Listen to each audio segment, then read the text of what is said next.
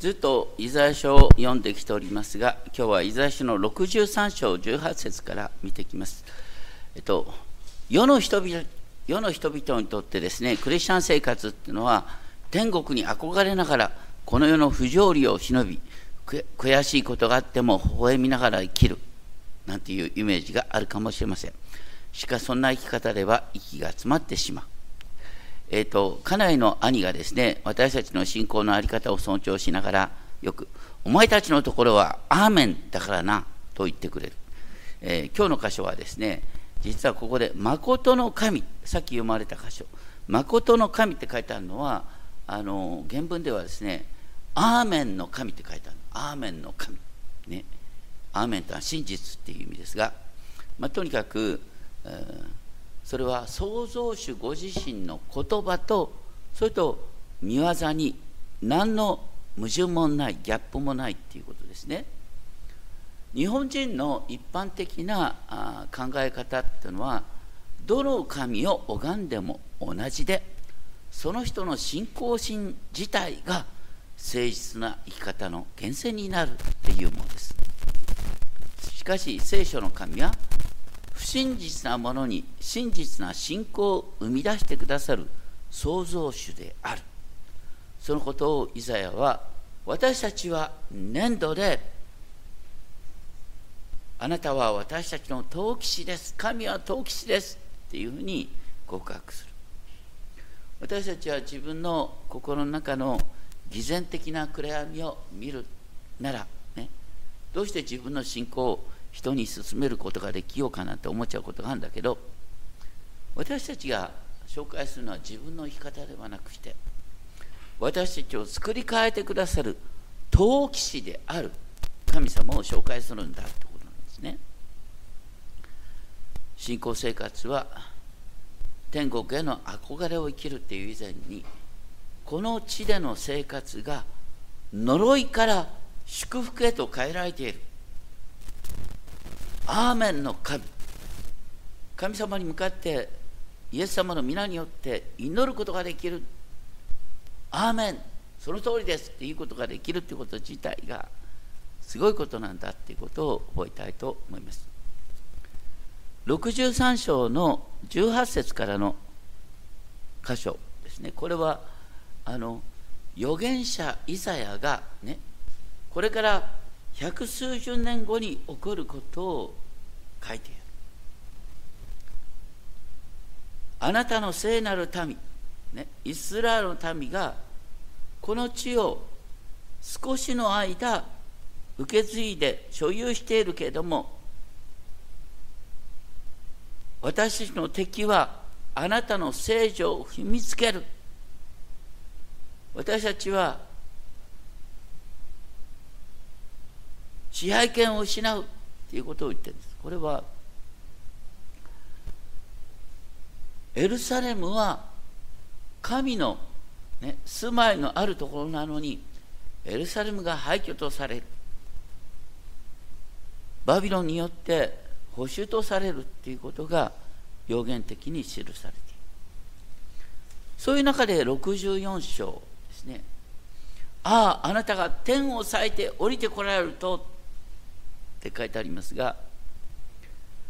ここで1節2節3節のそれぞれの最後で「見前で」っていう言葉がありますね。この「見前で」っていう言葉は厳密にはですね御顔のゆえに神の御顔が迫ってくると山々揺れ動く。神の御顔が迫ってくると国々はあふれる。神の御声が迫ってくると山々揺れ動くって書いてあって神の恐ろしさが書いてある。恐ろしさっていうのは同時に私たちにとって救いとなる。今日一番最初に読まれた詩編18編、ね、それはあのダビデがあの前の王様サウルから、ね、ひどい目に遭わされて命を狙われてる。ダビデが神様に祈るとなんと天の神様が天を押し曲げて天を押し曲げて降りてきて敵をやっつけてくれたって書いてあるのが詩篇18編なんです。それと同じことなんです。あの神が天を押し曲げて降りてきて山々を震わす。でその前にですね人間の敵なんてもう何の力もない。だから私たちは創造主なる神に信頼したすればいいんだということで64章4節ね。この方はね私たちがですね理解できる存在ではないんだ。この世の神々とは全然違う存在なんだということを言っています。でも当時の感覚ではですねあの国ごとに違った神々が拝まれている。アッシリア帝国ではアッシュールって神が拝まれね。バビロンではバビロンの神が拝まれる。当時の感覚としてはアッシリアが強い時にはアッシリアの神にすがりましょう。ということになる。それに対してイスラエルの神は天地万物の創造主で他の神とは全然次元が違うんだよ。っていうことを言ってそして64章5節であなたは会ってくださいます。喜び正義を行うもの正義を行うものっていうと私たちがそうなんです。神が求める正義っていうのは神様にすがることが正しさなんです。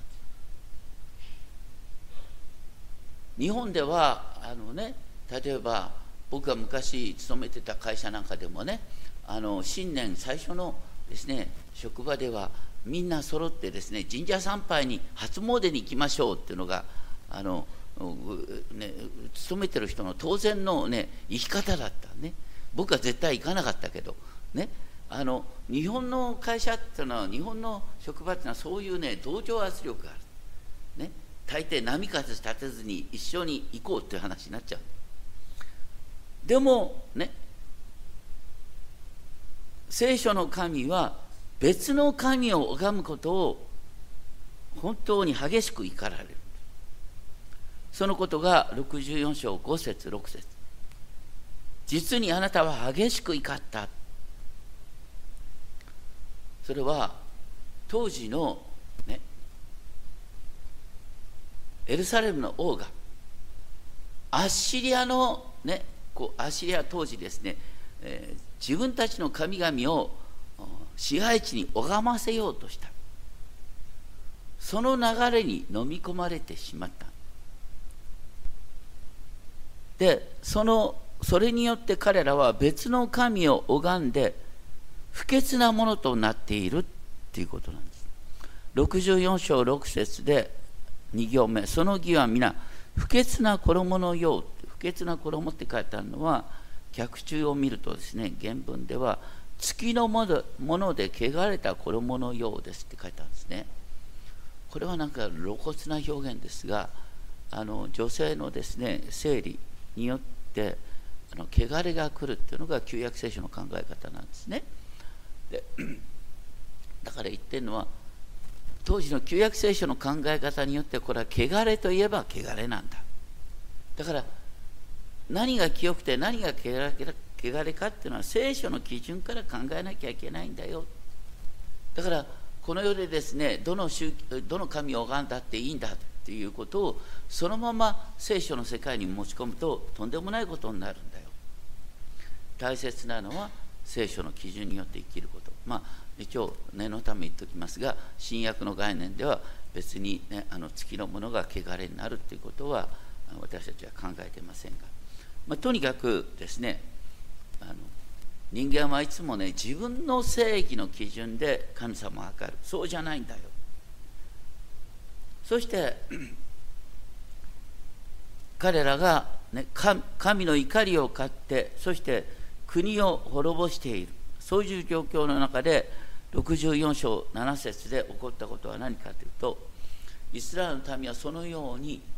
ね、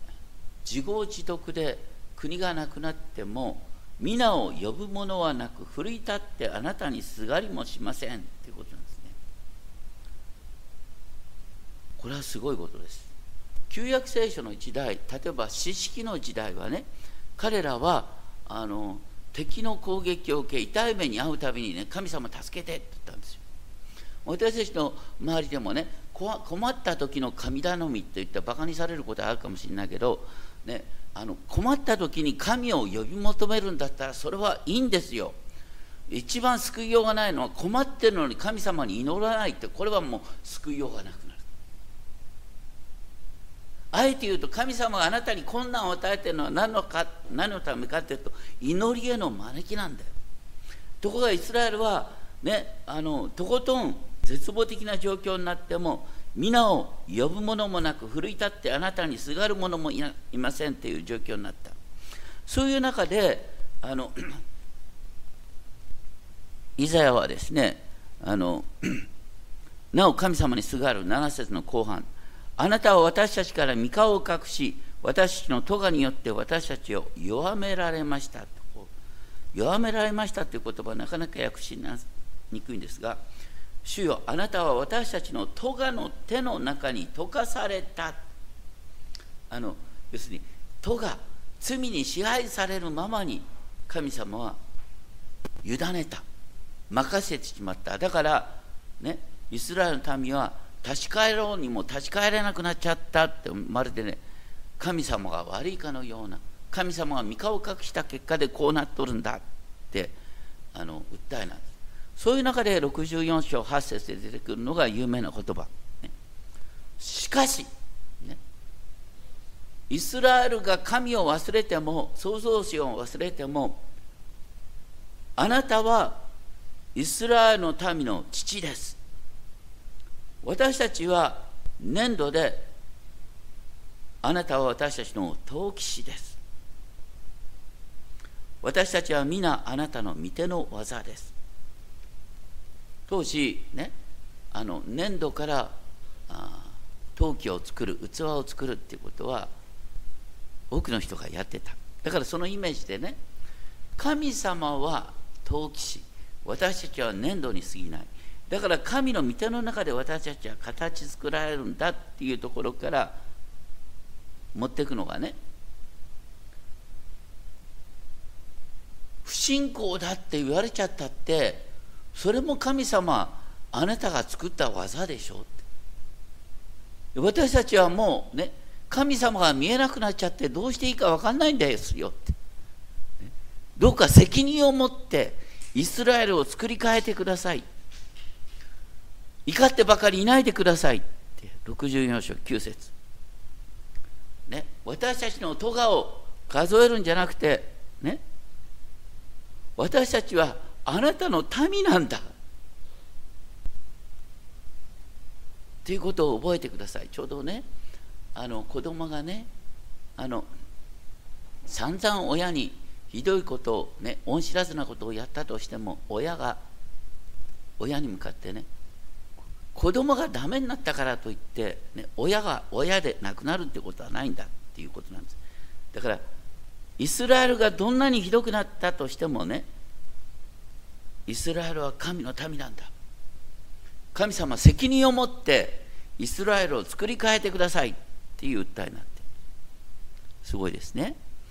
でさらに64章10節11節で、ね、当時のエルサレムのあの絶望的な状況が書いてある。でそういう中で、えー、面白いのが64章12節の言葉です。ここで書いてあるのは64章12節ですけれども「主よそれでもあなたはじっとこらえ黙っていて私たちをこんなに苦しめるのですか」あのどうして早いところ救ってくれないんですかっていうですね、まあ、勝手なあの願いです。でこれはねあの ちょっと前にあったんですがあのごめんなさいどこに行ったか、まあ、とにかく神様助けたいんだったら早く助けてくださいよっていう感じなんですね。そういう中でですねあの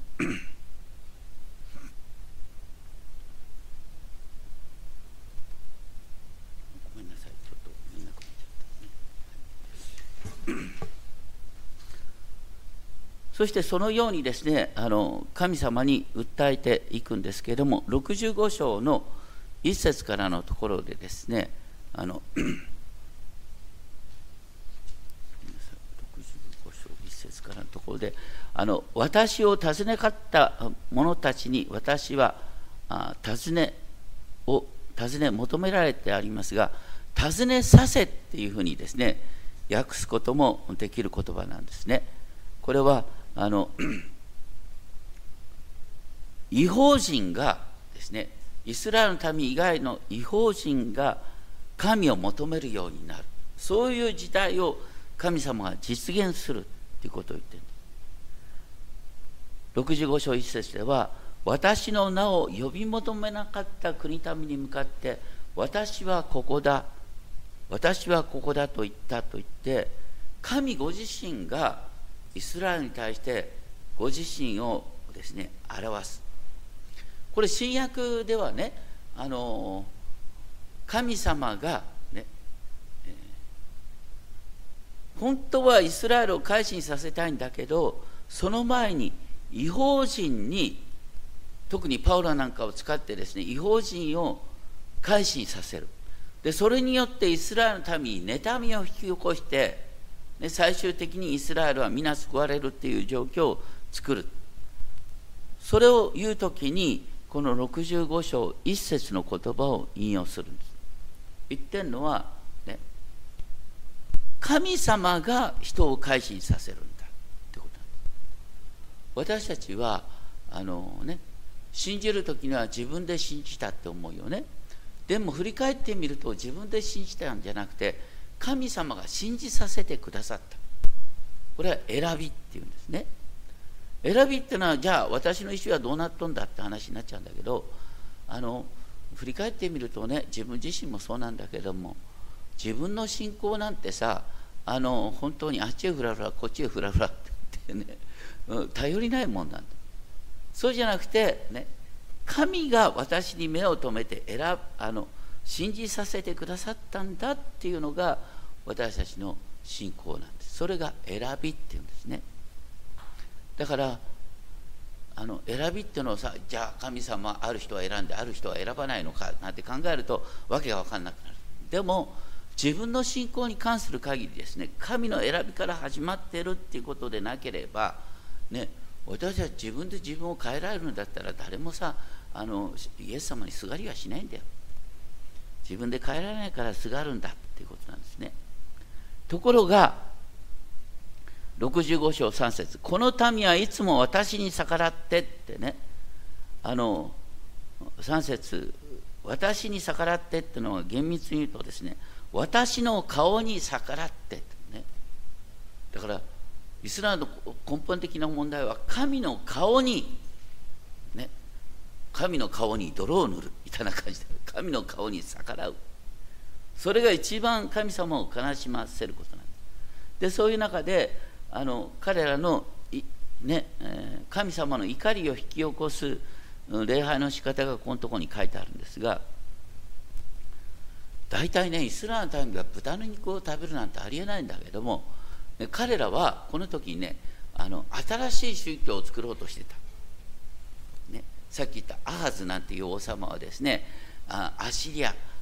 の勢力がわーっと強くなってくるとこれと仲良くするためにねアシリアの神々の礼拝を取り入れることによってアシリアの関心を買おうとしたんです。しかも彼らはそれはね自分たちの信仰が今新しい段階に達してるって思っててここに書いてあるね、えー、私はねあまりにも聖なるものとなってる。私たちは今次元の違う信仰に達してるんだっていうふうに言った、ね、次元の違う信仰っていうのはねあの日本の第二次大戦の時次元の違う信仰に進んだのよ。何かっていうとねいや我々はね後期2600年ね2600年の歴史を持つですね日本の文化とですね調和したですねあの日本的クリスチャンなんだ、ね、あのアメリカの信仰者とは違うんだよとね。我々は新しい段階の信仰者なんだよっていうことをねあの言ってたんですよ結構ね。それと同じようなことがこのイザヤの時代に起きてた。だからここのとこでねそれに皮肉を言うようなことが書いてある彼らはその勝手な、ね、神様の教えに逆らった礼拝の形を作りながらですね俺たちの方が聖なるものになってるっていうふうに言った。そして、えー、65章の5節でこれらは私の怒りの煙終日燃え続ける火である。これはねこれも面白い書けた怒りの煙って書いてあるのは怒りっていうのはヘブル語の怒りはね放っても訳すことができる。これは神様の花にね神様が一番嫌うですね香りを嗅がされるってことだね。だから神様の前で豚の生贄を捧げると神様は豚の香りを嗅ぎたくないのに嗅がさせられる。で神様の中でどんどんどんどんでねあの怒りが増幅してくるんです。そういう表現がここにある。で燃える怒り燃える火をですね彼らはかきたてている。でそれに対して65章6節7節私は黙っていない。私は彼らのね、えー、罪に咎に報いる。と言って先祖の罪にも報いるという形で、えー、彼らが、自分たちは新しい段階に達したなんて言いながら実は神様の怒りを買うことをやっている。でもそういう中で65章8節から出てくる言葉はこれは希望なんですね。なかなかパッと見ると分かりにくいんですが言ってることはですねあのブドウの房の中に甘い汁があるのを見ればね本当にそれを大切に守るよねって一つも無駄にならないように。それと同じように神様がイスラエルに対して怒りを発したとしても、ね、全てを滅ぼすっていうことはしないんだよ。そして65章9節ですね。私はヤコブの子孫からユダから私の山々を所有するものを生まれさせる。これはイザヤ書のテーマでもあるんですが神様は、ね、イスラエルの苦難を、ね、通り越したイスラエル、ね、死ななかった残りの民民から新しい民を作り上げるっていうことを言ってるんです。だから神はイスラエルに対して怒って、ね、多くの人は死ぬ。しかし生き残った人々から神様は新しい民を創造するっていうことがここに書いてあるんです。そして私を求めた私の民にとってシャロンは羊の群れの牧場アコルの谷は牛の群れの伏すところとなる。ちょっと前にですね神様の裁きとしてシャロン平原というのはイスラエルでとてもね豊かな地ですけどもそこが荒れ地になるっていう神様の宣言があった。そのシャロンに再び羊の群れ、えがですね行こうようになる。アコルの谷。皆さんアコルの谷っていうのはねこれはあのヨシアに導かれたイスラエルの民がねあのこうエリコの戦いの後勝利によってですねあの次の町を攻める時に、アカンというですねアカン一族がいてですねアカン人なんですがとにかく神様の命令に背いて、ね、聖絶のものを自分のものにした。その結果としてアコル一族がですね石打ちで殺されてであのこう瓦礫の山とされた。アコルの谷って聞くとですね当時の人は思うのはもう本当にねあの自分たちの一番嫌な、呪い神から怒りを買うっていうことはこういうひどいことなんだっていうのがアコルの谷。ででもアコルの谷が牛の群れの伏すところとなる。またあのホセア書ではですねアコルの谷谷が望みの門となるって書いてある。表現は。アコルの谷っていうのはみんな聞くだけでいやーって感じなんですけどそれが望みの門に変わるっていう。まもうちょっと分かりやすく言うとですねあのまあ最近一般のテレビでもね報道されることがありますがあのどうしようもないヤクザ徹底的な悪を行っていたヤクザが、ね、ある時に改心して、えー、そればかりか牧師になって今伝道者として頑張って、ね、あの刑務所伝道なんかでも一生懸命頑張ってるなんて話はねこれ一般に受けるよね。であのまさにそれがアコールの谷が望みの門となるってことですね。悪かった分だけですね変わったってそれが人々に感動を与える。そのようにね呪いのシンボルが祝福のシンボルに変わるしかし一方で65章11節お前たち主を捨てる者たちよ」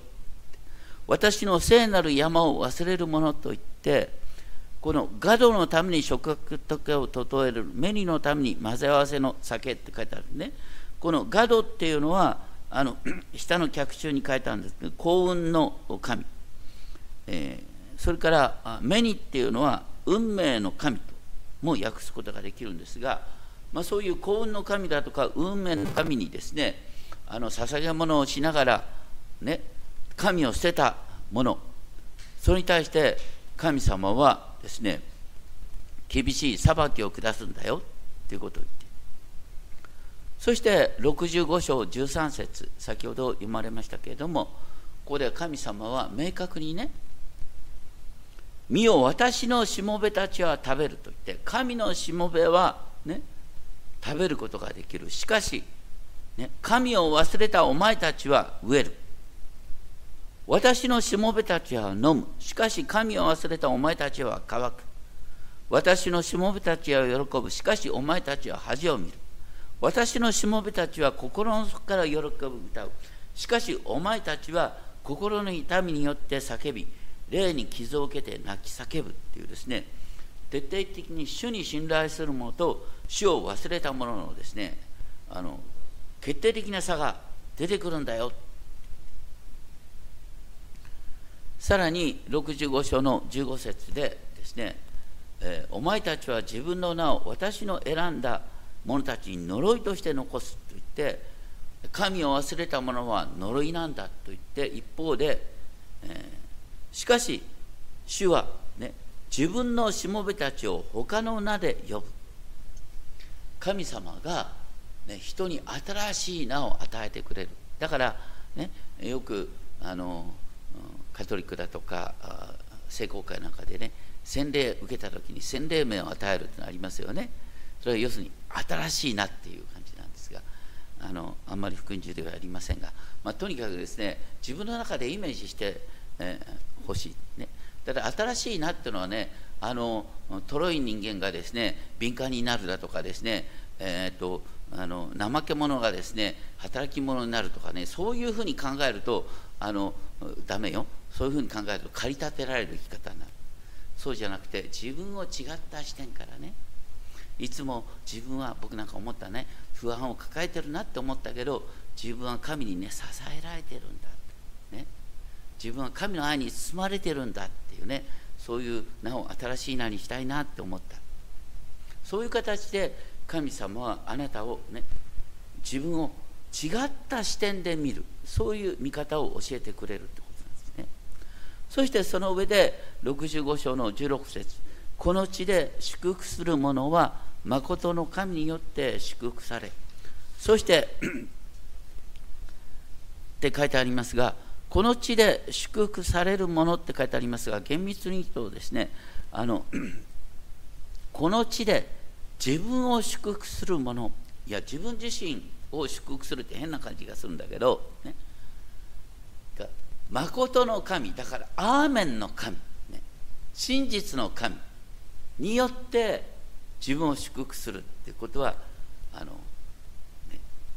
私は主に従います。と言って主よ祝福してくださいっていうのが自分を誠の神によって祝福する。またこの地で、ね、誠の神によって誓うもの。そのものは、最終的にあの苦難から解放されることになるんだよ。というふうに言って今あなたに新しい時代が来るんだよってこと。私たちはあの、ね、普通クリスチャンはどうやってお祈りします、ね、あの私たちのお祈りっていうのはねイエス・キリストのお父さんイエス様のお父様をお父様って呼ぶことができるっていうのがすごいことなんですね。あのイエス様のお父さんは天の父。で天の父はいつもイエス様の祈りを聞いてくださるっての分かるよね。であなたがイエス様の弟妹の立場にいられてねイエス様のお父さんを自分のお父さんであるかのようにアバ父って呼ぶことができる。これがすごいことでしょ？それはどうしてできるかというイエス様が私のために十字架にかかってその罪をあがなってくださったからね。私は罪許されたものとしてイエスの名によって祈る。でイエスの名によってアーメンっていうよね。アーメンっていうのをさあの知らない人はこれでお祈り終わりますっていう意味だと思ってる人がいるね。そうじゃない。アーメンというのは何ですか、ね、さっきから言って真実です。誠ですっていうね。その誠は私の祈りは誠ですっていう意味もあるかもしれないね。でもまさにアーメンの神誠の神。神は私の祈りをちゃんと聞いててくださる。それがここに書いてあるね、えー、誠の神によって祝福を受けるってことですね。当然ながらなかなか願った通りにならないことってあるよね。でも長い年月を過ぎるとですねああ自分の願った通りにならなくてよかったな。願った通りにならなくて、ね、この人と結婚できたとかさ 願った通りにならなくてねこの地この会社に勤めることになったとか意外にね第一志望じゃなかったんだけどおかげでこういうふうに進んできたなんてことは結構あるんですよ。それも全部神の御手の中で。だから私の祈りは聞かれてる。でも願い通りにならないことがある。それでも神はちゃんと聞いててくださる。だから神はアーメンの神誠の神ね。私のことをちゃんと知ってて私たちの幸いを想像してくださるという意味で私は誠の神によって祝福されるんだということになるということですね。えこの後歌う歌ですけどもあの私たちは主の御手で作り変えられる。主は陶器師なんだ。陶器師っていう言葉を古い言葉では末作り末作りってね末を作るって陶器師って意味なんで神様は陶器師であって私を作り変えてくださる、ね、いろいろとあの思い通りにならないこともあるかもしれないけどもそれは神様は私を作り変えてくださる。途上にある、ね、で結果的に私の中にキリストが表されるっていうねそういうように私は清められていくプロセスなんだよ。今日のところで覚えていただきたいのはねこう神様に向かってね、えー、私は自分を変えようと思ったって変えられないんだよ。ね、で神様ねあなたが三顔隠されたらこういうことになっとんだ。神様、ね、どうして私を助けたいと思うんだったらさっさと助けてくれないのかとか言ってね神様に訴えて、ね、私は自分で変えようがないんです、ね、あなたは陶器師なんだ。だから、うん、私を作り変えてください。それが神が喜ばれる祈りなんだっていうのはすごいもんだよね。全部神様に責任を持たすんです、ね、信仰とは神におすがりすることなんです。これ本当に単純なことなんだけどね。信じきるなんて僕大嫌いだよね。そうじゃなくてね。おすがりするんです。神様どうしましょう。私はこんなものなんです。ね。あの昨日言ったこと今日言ったことが変わっちゃうんです。ね。親にいつも怒られるけども。でも神様 あなたにおすがりするから助けてください。これが本当に実は正義の信仰喜ばれる信仰なんだということを覚えたいと思います。お祈りしましょう。天のお父様本当に私たちは自分を変えようとしても変えられない。現実があります。あなたは陶器師です。私たちは粘土です。そして私たちが自分自身をあなたにおいだにするときにあなたは私たちを作り変えてくださいます。どうかいつもどこでもあなたの懐に飛び込みながらあなたの御手の中で作り変えられることを期待しながら生きることができるよう導いてください。それぞれのうちに本当にあなたにおすがりする思いをお与えください。朗読主イエス・キリストの皆によってお祈りします。